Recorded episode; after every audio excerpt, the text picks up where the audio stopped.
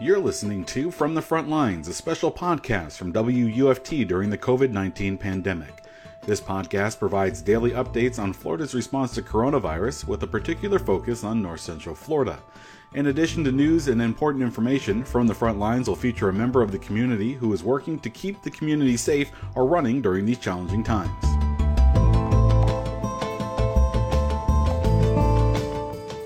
Hello, I'm your host Ryan Vasquez, and this is From the Front Lines. Here are the most recent COVID 19 numbers from around the state. There are now 139 positive cases of COVID 19 in Alachua County, according to the latest numbers from the State Department of Health. Positive case numbers in the North Central Florida region include 88 in Clay County, 62 in Marion County, and 51 in Citrus County.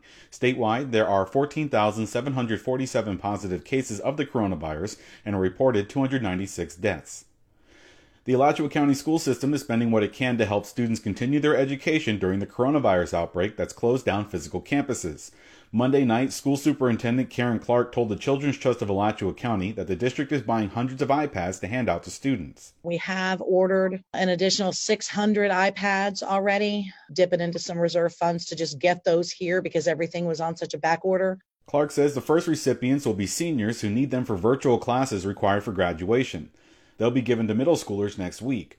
Clark also told the trust the district is working to reprogram the GPS devices in school buses so that the buses can be used as Wi Fi hotspots for areas in the community that are weak on internet.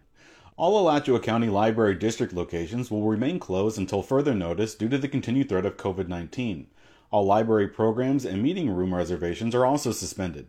The Library District leadership chose to extend the closure to protect the health and safety of patrons and staff. To help ease delays encountered by those filing for reemployment assistance, paper applications will now be available for curbside pickup at all CareerSource Citrus Levy Marion and CareerSource North Central Florida Career Centers. The forms will be supplied Monday through Friday from 10 in the morning until 3 in the afternoon. Those planning to pick up paper applications are urged to drive as close as possible to the center entrance and have one person per vehicle get out and pick up applications from the distribution box outside the center. Applications can also be downloaded at CareerSourceCLM.com and CareerSourceNCFL.com. Florida Governor Ron DeSantis will work with UF Health Shands Hospital to offer testing for underserved people in Jacksonville. He says they will be studying how many people have the virus but don't show symptoms. So we'll see how this community surveillance in, in the Jacksonville area uh, will work. But I think that that's important because it really helps uh, inform us in terms of uh, what additional steps we can take DeSantis says after testing and studying people in the villages, no one that had the virus was asymptomatic. Florida's Attorney General is cracking down on price gouging for supplies meant to stop the spread of COVID 19. That includes protective masks, hand sanitizer, and disinfectant. The agency says it saw third party sellers on Amazon hiking prices and has issued more than 40 subpoenas. Attorney General Ashley Moody released a video on her YouTube page urging Floridians to report price gouging when they see it. Our office has secured more than $100,000 in refunds for consumers and issued dozens of subpoenas to further our price gouging investigations. We will not relent in these efforts to protect Floridians from gouging and COVID 19 related scams during this unprecedented time of crisis. There are three ways to report price gouging. People can call 1 866 9 NO SCAM, visit myfloridalegal.com, or download a price gouging reporting app called No Scam.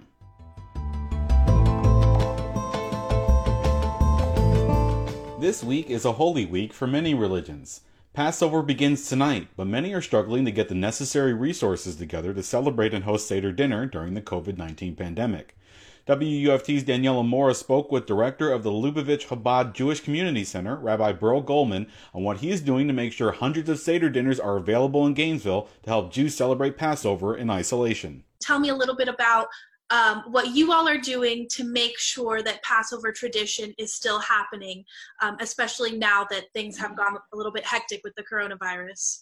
As we all know, and the entire world is affected and impacted by the coronavirus, approximately three and a half weeks ago when the virus started, uh, uh, you know, impacting the United States of America and specifically Florida significantly. Uh, the University of Florida canceled all in-person classes, and that's when we realized that not only do we need to continue serving, but with the anticipation of the great holiday of Passover that's celebrated by millions of Jews around the world, and people rely on us during Passover more than any other time, we need to increase and make a increase our efforts in serving the students and community that are still in Gainesville, and quite a few hundred Jewish students are still here in their dorms, in their apartments, in their homes, and the Jewish community locally at large as well. And we uh, basically created a plan to be put in place so people can follow all the CDC standards, be safe, not to spread the virus yet, be able to celebrate this fundamental Jewish holiday of Passover as millions of Jews and people around the world know the holiday of Passover is the birth of the Jewish people. And it's so important for this holiday to be celebrated by every Jew, all Jews, regarding of their level of observance, regardless of where they are. And yes, we are quarantined. Yes, we need to be more careful today, not to God forbid put anybody at risk and not to spread the virus but the holiday of Passover lessons and message is not only uh, uh, uh, is not only important each year. This year, even more important. The holiday message and the story of Passover is so relevant to our lives.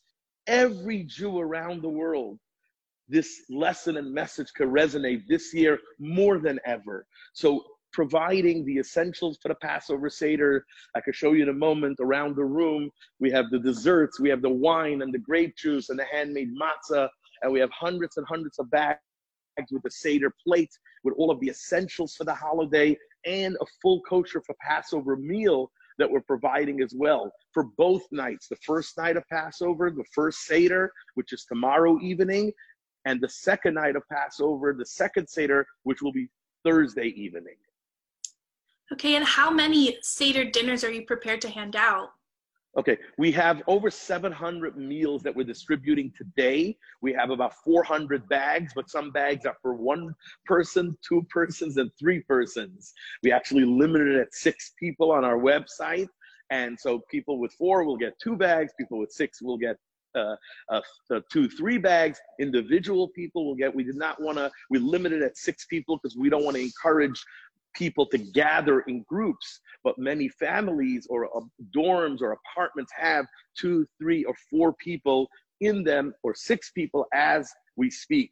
So we have uh, two, uh, 400 requests for bags uh, collectively it's over 700 meals and that's just for the first two nights of passover. On our website you'll see at passoveruf.com we're offering during the intermediate days of the holiday kosher for passover meals.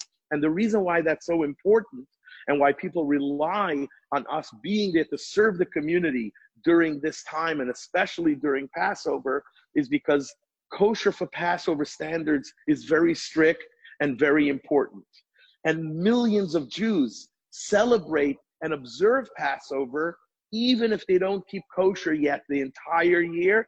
Passover, they do follow the biblical mandate not to eat bread, to eat any leavened food.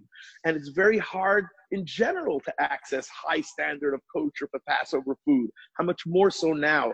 I can't share with you any of the names, but we've gone shopping for literally dozens and dozens of people that are homebound. Some physically cannot get to the grocery store. Some are scared to go shopping. I'm talking about for bananas and apples and milk. We've had our shoppers, what we call personal shoppers, personal volunteer shoppers, shopping for dozens and dozens of people that are homebound. And I'm not talking about only the elderly. I'm talking about students that are fearful of going out during this time, and we have to enable, they should have the essentials and the basics to live every day, of course, for the holiday of Passover as well. Mm-hmm. And talking about people who are kind of apprehensive to go out, how are you delivering and distributing these um, Seder dinners and these meals? So today we have a lot of people picking up the dinners for their own homes, one person at a time. We have between 4 and 6 p.m. a whole system of allocated times for people to pick up. And we have our volunteers that will be delivering the Seder kits and meals to people that cannot pick it up themselves. Uh, I just want to give a blessing to the entire North Central Florida that we should strengthen each other, help each other, and with the mercy of God, this virus will be eradicated from the face of the earth and God should bring healing and comfort to everyone. And happy Passover.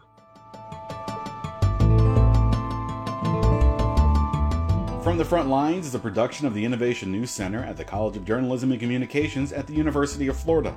Thank you to our producers, Taylor Levesque, Daniela Mora, Anthony Montalto, Josh Williams, Melissa Fato, and Cameron Lund.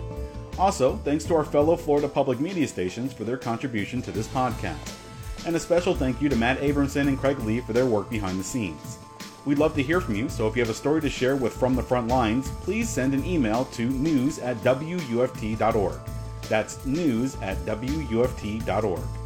Join us tomorrow for another edition of From the Front Lines. I'm your host, Ryan Vasquez, and of course, thanks for listening.